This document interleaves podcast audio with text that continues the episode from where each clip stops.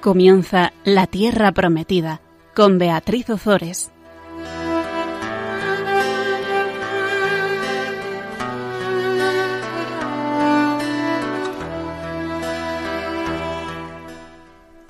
Buenas tardes, queridos amigos de Radio María. Aquí estamos un miércoles más compartiendo la palabra de Dios con todos vosotros. Buenas tardes, Bea. Buenas tardes, Beatriz. ¿Qué tal estás? Muy bien.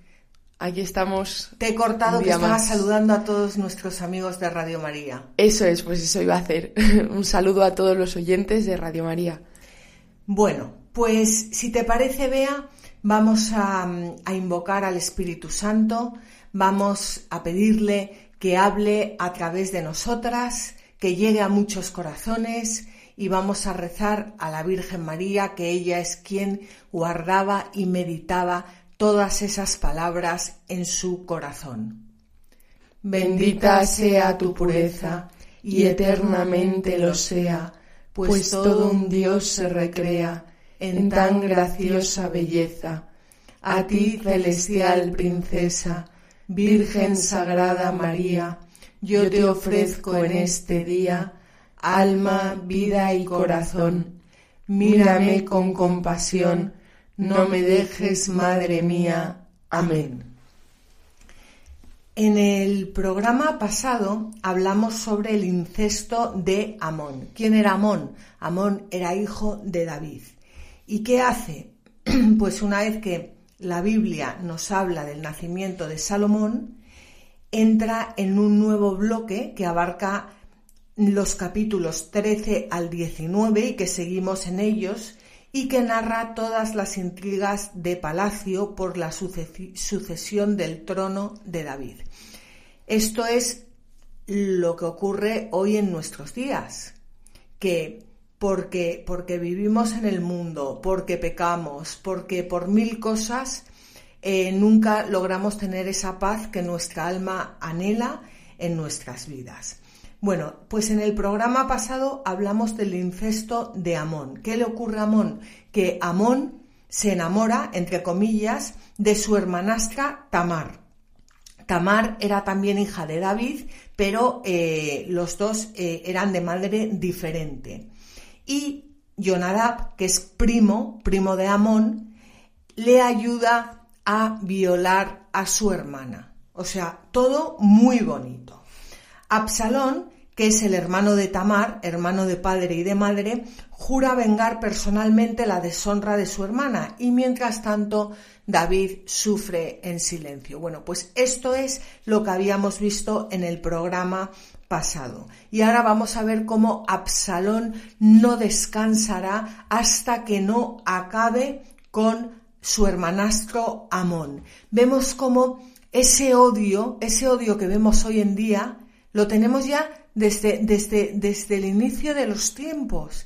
Y decía Benedicto XVI que la única forma de romper con esa espiral del mal que cada vez va más y a más y a más es con el perdón. Solo y nada más, exclusivamente. Por eso muchas veces el mal sigue de generación en generación, porque no hay una persona que rompa con todo eso y que perdone.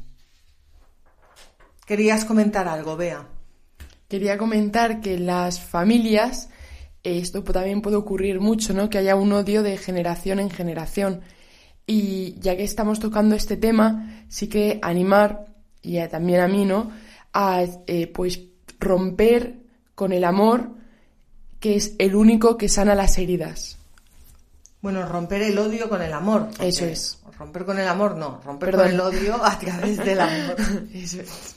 Bueno, efectivamente. Pues vamos a comenzar hoy con, con, nuestro programa, que es la continuación, por supuesto, del pasado, como siempre, y vamos a hablar de la muerte de Amón. Hemos dicho que Absalón no descansará hasta que no acabe con su hermano Amón y que esto lo vemos hoy en día en, en, todas partes. Este me ha hecho esto, al fin y al cabo todos somos hermanos, este me ha hecho esto, yo no descanso hasta que me vengue porque le voy a hacer, porque va, porque tal, y al final acabamos muriendo todos, porque el odio siempre lleva, lleva a más odio. Y el, el, no, por supuesto hay veces que hay que ir a un juzgado, claro que sí, hay que ir a, juicio, hay que poner una demanda porque, porque bueno, eh, vivimos en el mundo también.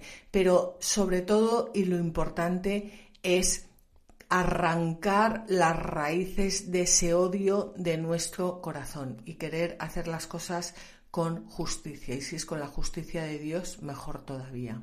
Y también lo importante es el perdón de corazón, que muchas veces, como dices, se puede ir a un juzgado e incluso tomar distancia de una persona. Sin embargo, lo importante, como decía nuestro Señor, es lo que sale del corazón, ¿no? Claro. Que salga es, ese amor. Exactamente. Bueno, pues estamos en el capítulo 13 del segundo libro de Samuel y vamos a leer ahora los versículos 23 al 25.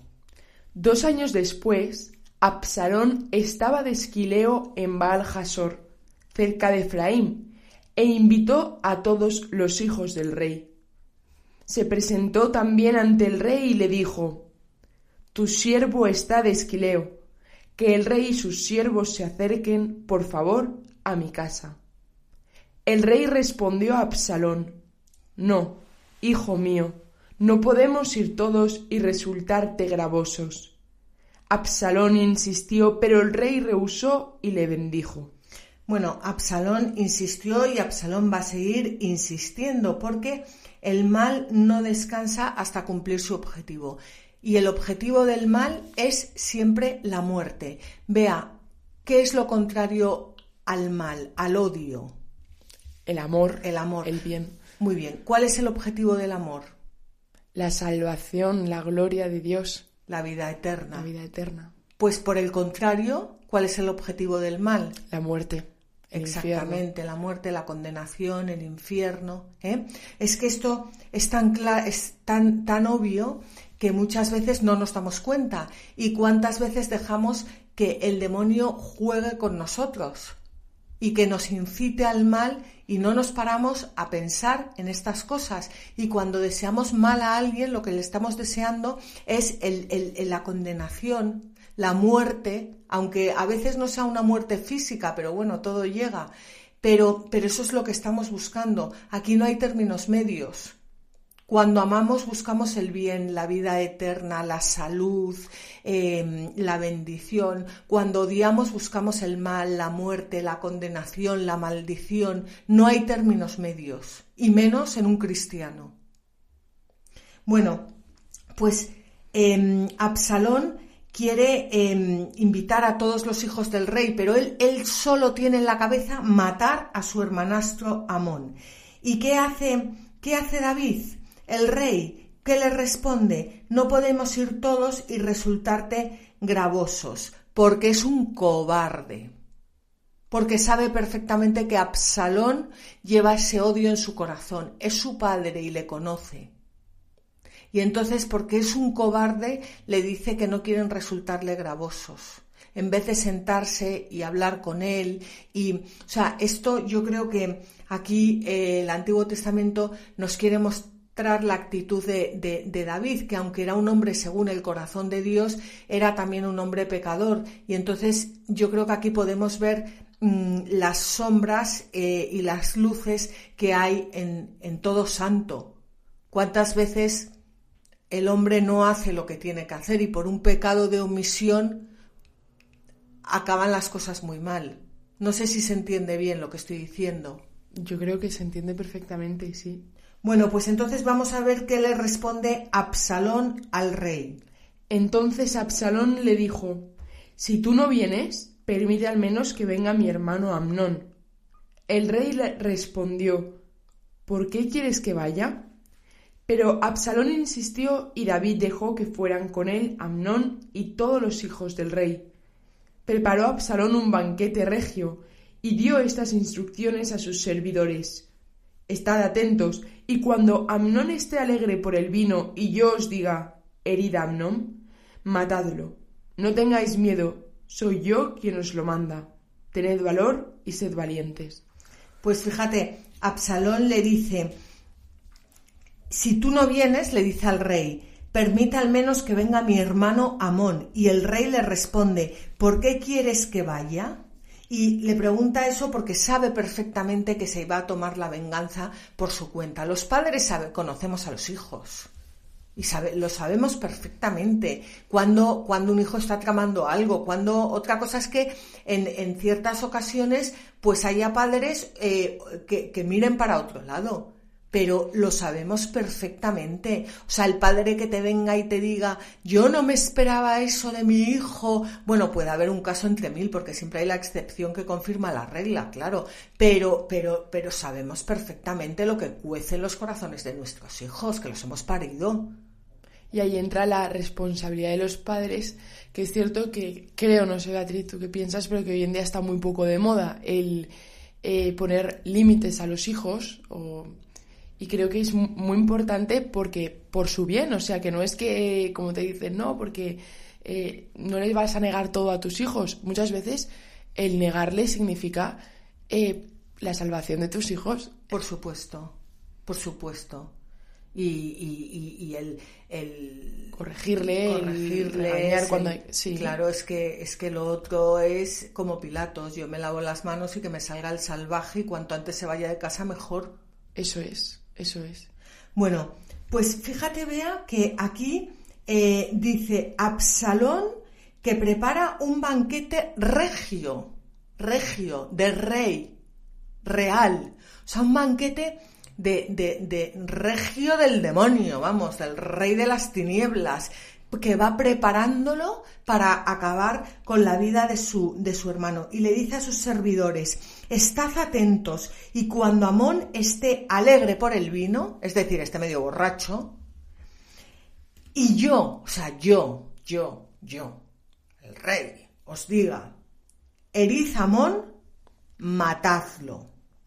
No tengáis miedo, soy yo quien os lo manda. Tened valor y sed valientes valor y valientes, valor y valientes para matar a alguien, eso es ser, tener valor y eso es ser valiente.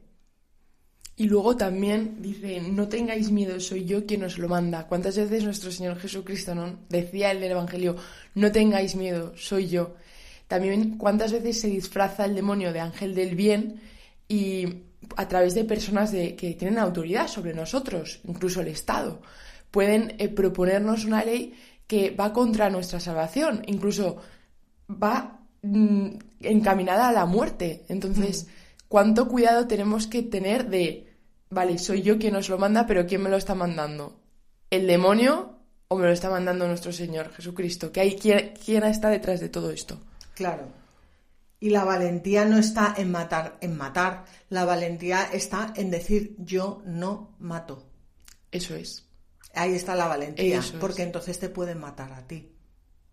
Eso sí que es ser valiente y eso sí que es tener valor. Pero, pero claro, lo que, lo que yo sí veo es que lo que ocurría en el Antiguo Testamento en la época del rey David es exactamente lo mismo que ocurre hoy en día. Y en nuestros corazones. Y en nuestros corazones. Porque por mucho que nos creamos que progresamos, el corazón del hombre es siempre el mismo.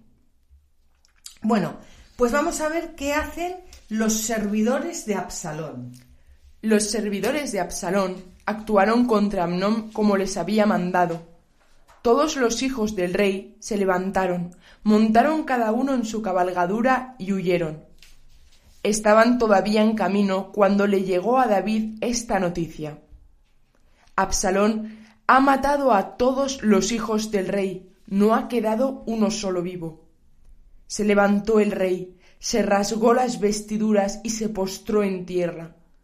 Todos los servidores que le atendían también se rasgaron las vestiduras. Sin embargo, Jonadab, hijo de Samá, el hermano de David, dijo No piense mi señor que han matado a todos los hijos del rey. Solo Amnón ha muerto porque Absalón así lo tenía decidido desde el día en que humilló a su hermana Tamar. Así que no haga caso, mi señor, el rey, de eso que dicen, que todos los hijos del rey han sido asesinados, porque solo Amnón ha muerto. Bueno, pues fíjate qué bonito, vea. Eh, matan los servidores, em, matan a Amón y todos sus hermanos, todos los hijos del rey, se largan, huyen. O sea, mm, una actitud preciosa. Y este Jonadab, que era la joyita esta, este era el, primo, el que, el que había montado toda la escenita con, con em, ay, que no me sale el nombre, em, con Amón para que pudiera violar a su, a su hermanastra Tamar. Em, es este eh, va al rey y le dice que no se preocupe porque no han matado a todos sus hijos, que solo han matado a Amón. ¿Por qué lo tenía tan claro esta joyita que solo habían matado a Amón? Porque conocía perfectamente a Absalón y sabía que Absalón no descansaría hasta que matara a su hermano Amón y que no tenía ninguna intención de matar a los demás porque les daba igual el resto de sus hermanos, que lo único que quería era acabar con el que había violado a su hermana Tamar, que quería tomarse la justicia por su mano y que, y que, y que no descansaría hasta que no acabara con su vida. Y también me llama la atención de lo que acabas de decir y que dice, eh, dice Jonadab, porque solo Amón ha muerto. Es decir, em, lo poco que le importa que solo uno ha muerto, ¿no? Está mirando la cantidad de los que han muerto, pero no tanto como tú, que, que, ha muerto un hijo de Dios, que ha muerto una persona. Es que, bueno, como solo ha muerto uno, pues no pasa nada, ¿no? Pues efectivamente, vea. Vamos a hacer, si quieres, una pequeña pausa y vamos a meditar un poco sobre esto que estamos hablando.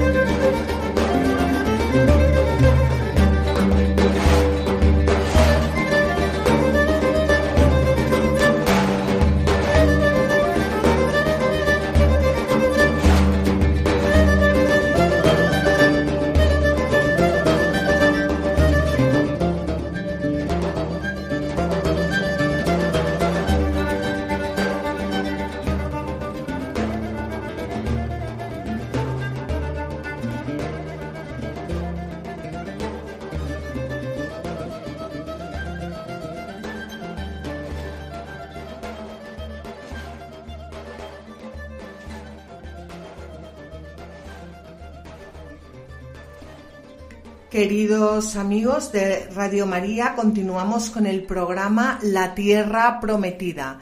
Aquí estamos Beatriz Fernández de Mesa y Beatriz Ozores, haciendo lo que podemos. Estábamos hablando de Amón, de Amón y de Absalón, dos hijos de David.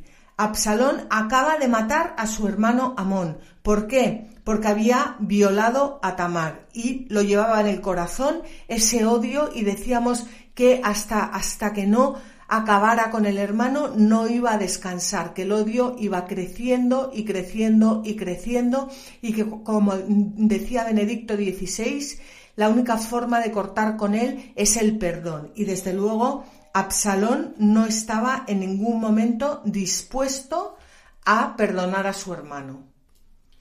Bueno, pues con esto Absalón ejecutó la sanción que la ley de Moisés prescribía y que dice así en el libro del Levítico 20:17. Si uno toma por esposa a una hermana suya, hija de su padre o de su madre, y ve su desnudez y ella la de él, los dos cometen ignominia. Serán exterminados en presencia de sus compatriotas. Ha descubierto la desnudez de su hermana cargará con su iniquidad. Pero ¿qué pasa aquí? Que no le correspondía a Absalón el matar a su hermano, el matar a Amón, el juzgar a Amón. Y cuando alguien juzga y cuando alguien dicta sentencia y no le corresponde, lo único que consigue en la mayoría de los casos es causar nuevos conflictos y, en esto que estamos viendo en el seno de la familia, pero puede ser en, en cualquier sitio. Y además es importante saber que un hermano no puede juzgar a otro hermano porque nunca va a ver a su otro hermano como lo ve su padre. Nunca. O sea, los hermanos eh, somos muy duros con los otros hermanos. No, no, no juzgamos, o sea, yo no juzgo a mis hermanos como juzgo a mis hijos. Yo tengo mucha más misericordia con mis hijos que con mis hermanos. Porque a mí no me, no me corresponde, no me corresponde dictar sentencia entre mis hermanos. No, no me corresponde. Es que no tengo, no tengo esa compasión ni esa misericordia hacia ellos, porque son mis hermanos y lo vemos en la historia del hijo pródigo. ¿Quién, qué, qué, corazón late, late ahí? El del padre. Es el padre, el, el, el, padre y en este caso con mayúscula, el que, el que, el que ejerce em, ese poder de poder juzgar porque porque, porque es el que, el que tiene toda la misericordia y toda la compasión y toda la justicia necesaria para, llevar eso a cabo. De hecho, en este relato, David, eh, antes decíamos que, era un cobarde, ¿no? Porque no le decía nada a, Absalón. Sin embargo, eh, vemos cómo realmente David en ningún momento piensa en matar a sus hijos, como sí que lo había podido pensar eh, Amón o Absalón, ¿no? Sí, claro, es verdad. Es que es así. Entonces, cuando nosotros juzgamos y no nos corresponde hacer ese juicio y menos dictar sentencia, lo que ocurre es eso que, que, al final causamos todavía más conflictos de los, de, los que había. Y fíjate aquí, vea que el primer castigo divino al adulterio y asesinato eh, de, David em, inicia una, una, una serie de, grandes tribulaciones. O sea, el, eh, Dios comienza eh, castigando a, a David, pero no se acaba con David. El pecado de David es tan grande que afecta también a sus hijos y a, y, a, otras generaciones. Y el pecado justo se repite en las demás generaciones, el de David, el adulterio otra vez, ¿no? El, la muerte. Sí, eso, eso ya lo vimos, que David iba a pecar, iba a pagar pecado por eh, pecado.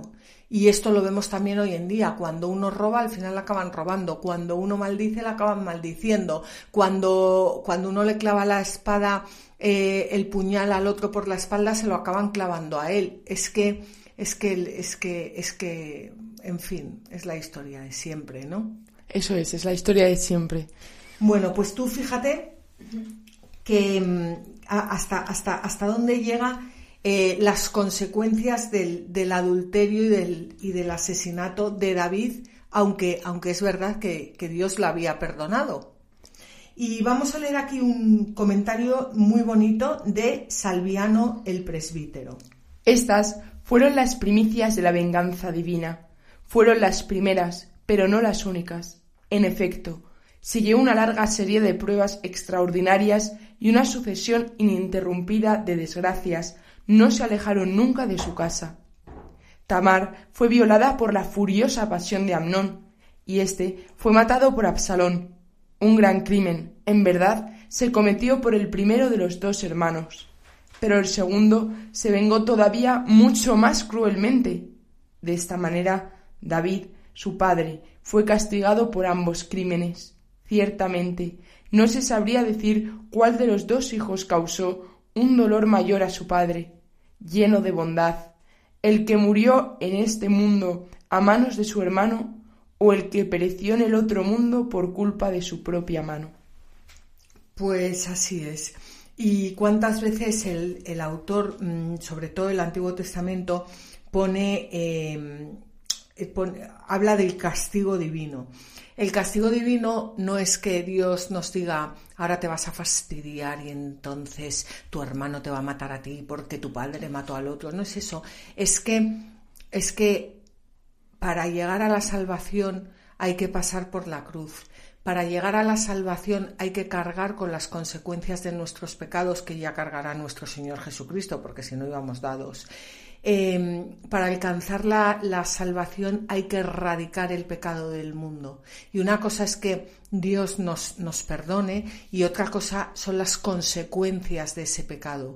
Y, aunque nuestro Señor Jesucristo cargó con, todas esas consecuencias, también a nosotros nos hace partícipes de, la, de, de su redención y debemos cargar con ellas. Y el pecado no es gratuito, el pecado trae muchas consecuencias y, muy horribles. Por eso es tan necesaria la oración, no solo para alabar y bendecir a Dios y porque estamos enamorados de Dios y porque pero también para, para borrar no solo nuestros pecados sino también los de los demás. Por eso es tan importante la oración la limosna el, el, ayuno porque porque participamos somos corredentores con con Cristo y el pecado tiene unas consecuencias no es algo gratuito y a medida que vas diciendo esto también, pues aunque parezca raro, me va entrando esperanza, porque digo, si el mal tiene tanto poder, el bien es que donde hubo pecado sobreabundó la gracia, ¿no? O sea, el bien también eh, tiene consecuencias, la oración también tiene sus consecuencias, la, el favor que encuentra Dios ante los hombres también tiene sus consecuencias. Entonces, que no nos desanimemos y que mm, sepamos que igual que vemos las consecuencias del mal, si obramos el bien, también vamos a ver las consecuencias del bien. Por supuesto, eso siempre. Y ahora vamos a ver qué hace Absalón, el, el que había matado a su hermano Amón, qué hace después de matarle, pues lo que hacen todos los asesinos, que son unos cobardes y lo que hacemos también nosotros cuando, cuando asesinamos la fama de las personas y cuando hablamos mal de ellas, muchas veces que no lo decimos a la cara, lo decimos por detrás. ¿Y qué hacemos? Huir. Eso es lo que hacemos. Vamos a, a, leer los versículos 34 al 36 del capítulo 13 del segundo libro de Samuel. Absalón ya había huido. El centinela alzó los ojos y vio un gran tropel que venía por el camino de Joronaim en la ladera del monte. Se acercó al rey y le anunció Veo a unos hombres por el camino de Joronaim. Entonces Jonadab dijo al rey Son los hijos del rey que llegan. Ha ocurrido como tu siervo había dicho. Apenas había terminado de hablar cuando los hijos del rey entraron llorando a gritos. También el rey y todos sus servidores lloraron desconsoladamente. Bueno, los hijos del rey entraron llorando a gritos pero, pero, pero sabían, ah, vamos, o sea, es que se subieron todos en los, en los caballos y huyeron, ya podían haber llorado a gritos con el cadáver de su hermano. ¿No? Así es. O sea, que eran, eran también, eran también unos, unos cobardes que, que, que, que, bueno, en fin. Y eh, la, la Biblia sigue hablándonos y haciendo hincapié en la huida de Absalón porque la huida, lo digo por, los versículos que vamos a leer a continuación, pero también porque la, huida es lo contrario de dar la cara. El que, el que hace el bien da la cara. El que, el que, el que, el que actúa a, a la luz del día da la cara. El que hace el mal huye. Y por eso cuando vemos a tantas personas que huyen, que dan la espalda, que no son capaces de decir he sido yo, que no, em, también ahí es nuestra misión ayudar, ayudar a que, a que, a que salgan a la luz, porque si no, no van a arrepentirse nunca, no van a ver nunca su pecado y van a continuar actuando en, la oscuridad. No sé si esto se entiende bien. Se entiende perfectamente y creo que, fíjate, esto para la confesión también es muy importante. ¿Cuántas veces tenemos en el corazón eh, cosas que llevamos que no terminamos de saber si están bien o mal o pecados ¿no? Eh, ahí ocultos y sin embargo cuando los sacamos a la luz es como quitarse una piedra de encima, ¿no? Y, y es que el bien siempre vamos con ese miedo y al final es que es sanador. Desde luego. Bueno, pues fíjate, el, autor nos vuelve a decir que Absalón huyó. Vamos a leerlo. Absalón huyó. Se refugió junto a Talmai, hijo de Amiud, rey de Gesur. En cambio, el rey lloraba día tras día por su hijo. Absalón en su vida llegó a Gesur y estuvo allí durante tres años. El rey David cesó en su actitud contra Absalón a medida que iba consolándose de la muerte de Amnón. Y mm, yo quiero eh, hablar aquí del consuelo de, David. Bueno, antes de hablar del consuelo de, mm, de, David, simplemente decir que Talmai, el rey de Gesur, era el padre de la madre de Absalón. Es decir, que la madre de Absalón era natural de Gesur por lo tanto, la, huida de Sur no es más que un periodo de espera antes de programar, que lo veremos más adelante, el golpe de mano contra su padre. A ver, que nos entendamos. Absalón ha matado a su hermano Amón, ¿eh? que era el, como el descendiente al trono, el primer descendiente al trono, y ahora huye, huye al país de su madre, que decíamos que eran hijos de distintas madres, pero va, mm, va a huir solo para eh, hacer tiempo, ya dijimos que el mal era paciente porque está ahí maquinando y maquinando y maquinando, para ver ahora cómo puede ir contra su padre. O sea, no, no hay eh, arrepentimiento en el corazón de, de, este asesino. No solo mata a su hermano Amón porque ha violado a Tamar, sino también para quitárselo de encima para subir él al trono. O sea, no, no, no es que él amase a Tamar y por eso mata. Cuando uno mata, en realidad no ama ni, ni a uno ni al otro. O sea, el amor no se compagina con el asesinato. El que ama no mata. Y el que mata no ama. Bueno, pues eh, decíamos que, que David eh, se, eh, se, iba consolando de la, de la muerte de Amón. Entonces, yo quiero, mm, quiero hacer aquí un pequeño hincapié y ver cómo se consolaba David, porque muchas veces hoy en día decimos, me voy a consolar con una botella de whisky, ¿no? O con una botella de vino, o con un porrito, o oyéndome mm, de viaje, ¿sabes? Y, y, voy a leer el Salmo 118 de David, que habla de, este consuelo. Es un poco largo, no lo voy a leer entero, pero, pero, pero es precioso. Dichosos los de conducta íntegra, los que caminan en la ley del Señor. Dichosos los que guardan sus preceptos y le buscan de todo corazón, los que no cometen iniquidad y andan por sus caminos. Tú ordenaste tus mandatos para que se observen con cuidado. Ojalá estén firmes mis caminos para observar tus preceptos. Así no quedaré avergonzado al meditar en tus mandamientos. Te alabaré con rectitud de corazón cuando aprenda tus juicios justos. Quiero observar tus decretos. Nunca me abandones. ¿Cómo podrá un joven mantener limpio su sendero? Guardando tus palabras. Con todo el corazón te busco. No permitas que me desvíe de tus mandamientos.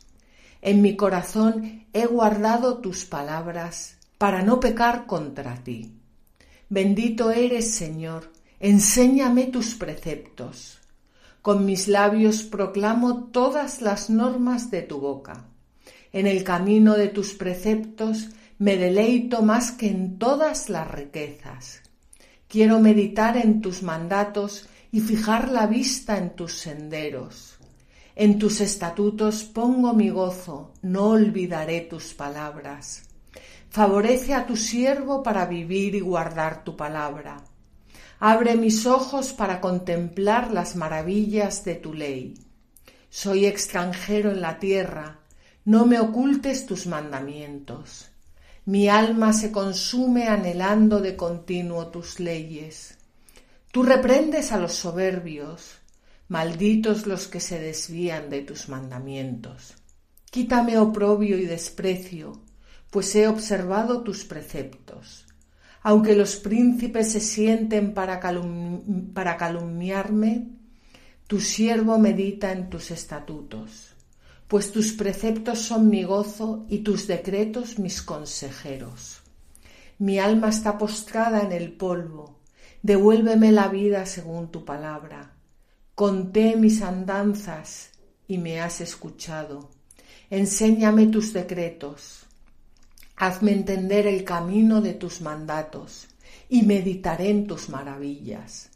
Por la tristeza se van lágrimas mi alma levántame según tu palabra. Aparta de mi camino falso y dame la gracia de tu ley. He elegido el camino de la verdad. Me he ajustado a tus normas. Me he adherido a tus preceptos, Señor. No me llenes de vergüenza. Corro por el camino de tus mandamientos, porque has dilatado mi corazón.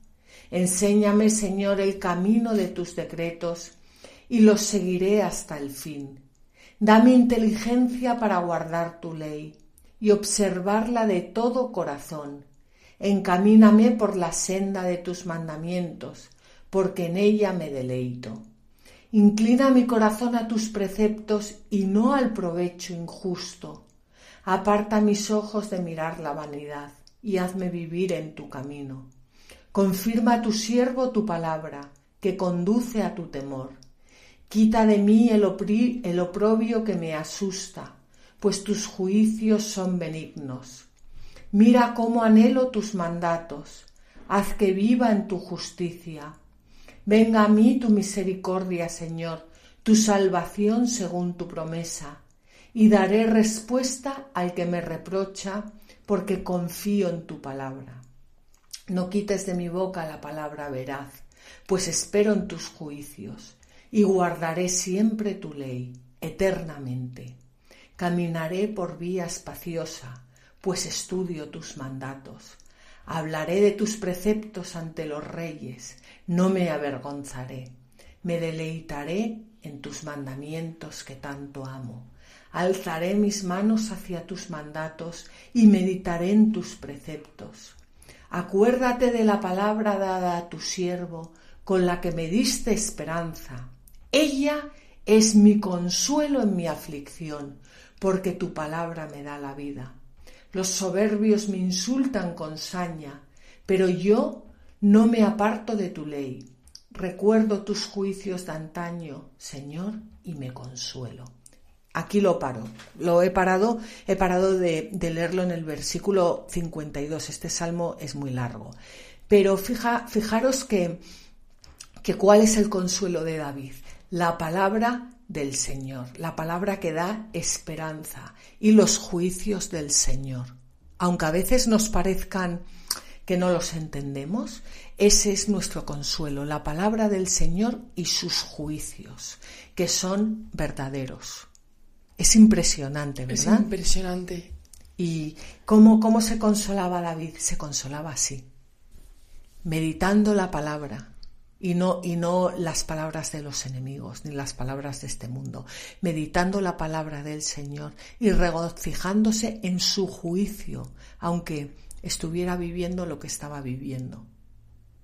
Qué, qué precioso es. Qué ¿eh? precioso. Y también qué humildad la de, de David de poder mirar así al Señor, ¿no? De mirar al Señor y que le salga esto del corazón. Desde luego, desde luego.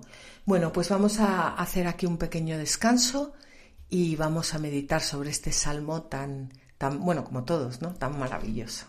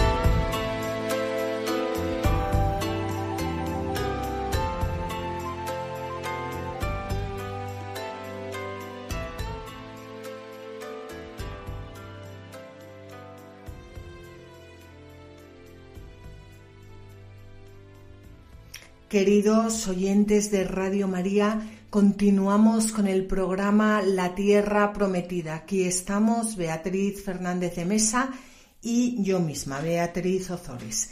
Bueno, vamos ahora con, con, algo apasionante, que es el regreso de Absalón. Hemos dicho que Absalón había matado a su hermano Amón, había huido y ahora, tras la muerte de, Amón, el heredero legítimo es Absalón, que eso ya lo, habíamos comentado, pero hay un pequeño problema, ve, ahí es que según la ley, ya sabes que la ley eh, era muy importante porque en el Antiguo Testamento todo giraba alrededor de, de la ley de Moisés, mientras que en el Nuevo la ley es el mismísimo Jesucristo. ¿eh? Bueno, pues según la ley, toda muerte violenta exige la muerte del homicida. Esto es importantísimo. ¿Y qué ocurre aquí? Que solo David como rey podía perdonar a su hijo Absalón. Solo David, con tal de que hubiera una razón suficiente para soslayar el rigor de la ley. ¿Y qué vamos a ver a continuación? Vamos a ver el relato del perdón de David a su hijo Absalón. Este relato del perdón de David a su hijo Absalón consta de tres escenas y desgraciadamente Bueno, desgraciadamente tampoco vamos a hacer aquí, pero, eh, pero sí, por desgracia. Eh, no vamos a poder desarrollarlo todo en este programa porque no, porque no tenemos tiempo. Entonces, vamos a, en este programa vamos a ver la primera escena del eh, perdón de David a su hijo Absalón. Pero como luego los programas quedan grabados y hay muchas personas que los escuchan todos seguidos, pues, pues fenomenal, porque es muy importante eh, eh, escuchar luego la escena entera. Pero vamos a empezar por el principio. la primera escena. La primera escena abarca los capítulos 1 al 7 del eh, capítulo 14 del segundo libro de Samuel. Y esa primera escena contiene una eh, parábola muy bonita de la mujer de Tecoa. Esta mujer de Tecoa recuerda em, la, parábola que David había escuchado del profeta Natán, que ya lo hemos visto aquí en estos programas. Entonces, en, la, en aquella ocasión, eh, David lo que hizo fue reconocer su, crimen e implorar el perdón del, Señor. Pero ahora es él, el propio David, el que tiene que perdonar al hijo criminal y rebelde. Entonces, cuando, cuando Natán se puso delante de David, David eh, fue el escuchado. Ahora es él el que tiene que escuchar la plegaria de esta madre desconsolada. Vamos a comenzar leyendo los versículos 1 al 3 del capítulo 14 del segundo libro de Samuel. Joab, hijo de Seruyá, supo que el corazón del rey estaba contra Absalón, así que envió a unos a Tecoa para que trajeran de allí a una mujer sabia, a la que le dio este encargo Finge que estás en duelo. Ponte vestidos de duelo. No te perfumes con óleo para que parezcas una mujer que llora por su difunto desde hace tiempo. Y preséntate así ante el rey, diciéndole estas palabras. Y Joab le fue indicando lo que debía decir. Bueno, em, ¿os acordáis de Joab? Joab era ese jefe del ejército eh, de David, a quien eh, David había ordenado que matara a, a Urias, que era un fiel siervo y que acabará siendo un desastre. Bueno, pues la estratagema de, Joab es fingir. Y esto es importante, porque lo que le dice a, a, esta... o sea, cuando Natán se presentó ante David, Natán no fingió Natán se presentó ante David, habló en nombre del Señor y le contó una parábola que llevó a, David al arrepentimiento. Pero Natán no fingió. Estaba claro que lo que estaba contando era una, una parábola. Bueno, la estratagema de Joab es fingir. Y cuando empezamos con esas estratagemas, em, pueden dar buenos resultados, como va a ser aquí el caso, pero no del todo porque las cosas no se hacen eh, fingiendo. Por eso Natán habló en nombre de Dios y Joab finge. Y el resultado no va a ser el mismo, porque Dios sana el corazón con su palabra, que es lo que hizo Natán, hablar con la palabra de Dios como profeta. En cambio, aunque David se va a sentir interpelado y va a perdonar a su hijo, el corazón de éste no va a quedar sanado, sino que va a seguir enfermo. Porque fingir no llama al arrepentimiento. Es que esto yo, es, es importantísimo. Y fingir no sana. Y aunque el resultado en un primer momento va a parecer bueno, porque vamos a ver que el resultado en un primer momento va a ser bueno, porque eh, lo veremos en el programa siguiente, pero David va a perdonar a su hijo, eh, no, no se va a llegar a la raíz del problema. Y entonces no se va a arrancar el mal, como le pasó en el corazón de David. No sé si me estoy explicando bien. Te estás explicando fenomenal, yo creo. Y, ¿Eh? y creo que esto nos puede ayudar a todos muchísimo a, ver esto, ¿no? Que el perdón no es algo de, venga, pues voy a intentar estar bien con esta persona o voy a, eh, pues poner una sonrisa, tal, sino que es algo que, que empieza en el corazón y al final lo que está en el corazón en un momento u otro sale, ¿no? Entonces es algo de, del corazón, de, de corazón perdonar a esa persona y amarla. Y eso es el perdón, no, no el teatro. Y arrancar el, eh, la raíz del mal de cuajo. Y, como dices, solo la palabra de Dios puede sanar los corazones. Pues llenarnos de la palabra de Dios. De la palabra y de su cuerpo. ¿Eh? Porque no solo de pan vive el hombre, sino de toda palabra que sale de la boca del Señor. O sea, la palabra de Dios nos da la vida. No solamente la Eucaristía, no solamente su cuerpo, sino también su palabra. Esto, esto es muy importante. Mira, vamos a leer, vea si te parece, un comentario de San Ambrosio que habla de esta falsa muestra de afabilidad. Muchos prefieren ser indulgentes para parecer buenos, pero es seguro que ninguna simulación o ficción pertenece a una virtud rigurosa. Más aún, lo que es simulado o fingido no resiste la prueba del tiempo. Al principio florece, pero después, como una flor, pierde los pétalos y desaparece. En cambio, lo que es auténtico y sincero está fundado en profundas raíces. Desde luego, desde, desde luego.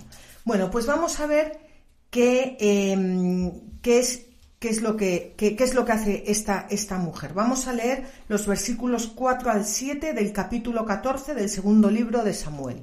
Vino, pues, donde el rey la mujer de Tecoa, se postró rostro en tierra ante él y le dijo Sálvame, mi rey. Él le contestó ¿Qué problema tienes? Ella le dijo Ay, soy una mujer viuda. Mi marido ha muerto.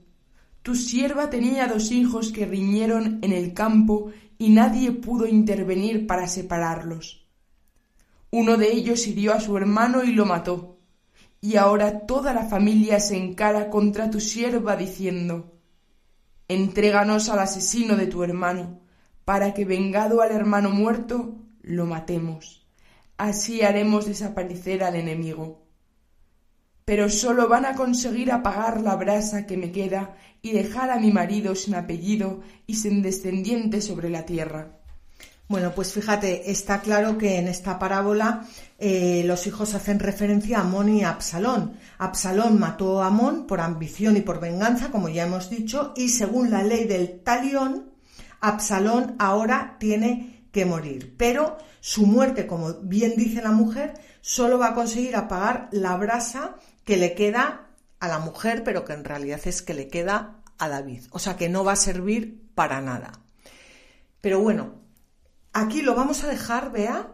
Esta es la primera escena, la primera escena eh, de tres y es un es, precioso esto, porque puede ayudarnos mucho en, bueno, como toda la palabra de Dios, ¿no? Ayudarnos, ayudarnos mucho en, en nuestra vida. Así que dejamos a nuestros oyentes con toda la intriga del mundo y terminamos esta, esta escena de la mujer de Tecoa en el próximo programa. Muchísimas gracias, Bea Muchísimas gracias a todos vosotros por habernos acompañado en este programa. Os recordamos que el próximo programa será el 5 de mayo, miércoles 5 de mayo, y que podéis escuchar este programa en el blog latierraprometida.es o llamando a Radio María al 918228010 y pidiendo el programa o bajándolo en el podcast de Radio María en www.radiomaria.es. Podéis escribirnos también al mail latierraprometida@radiomaria.es y como siempre os animamos a que cojáis vuestras Biblias y no dejéis de leerlas, meditarlas y rezarlas, porque en los libros sagrados el Padre que está en los cielos sale amorosamente al encuentro de sus hijos para conversar con ellos.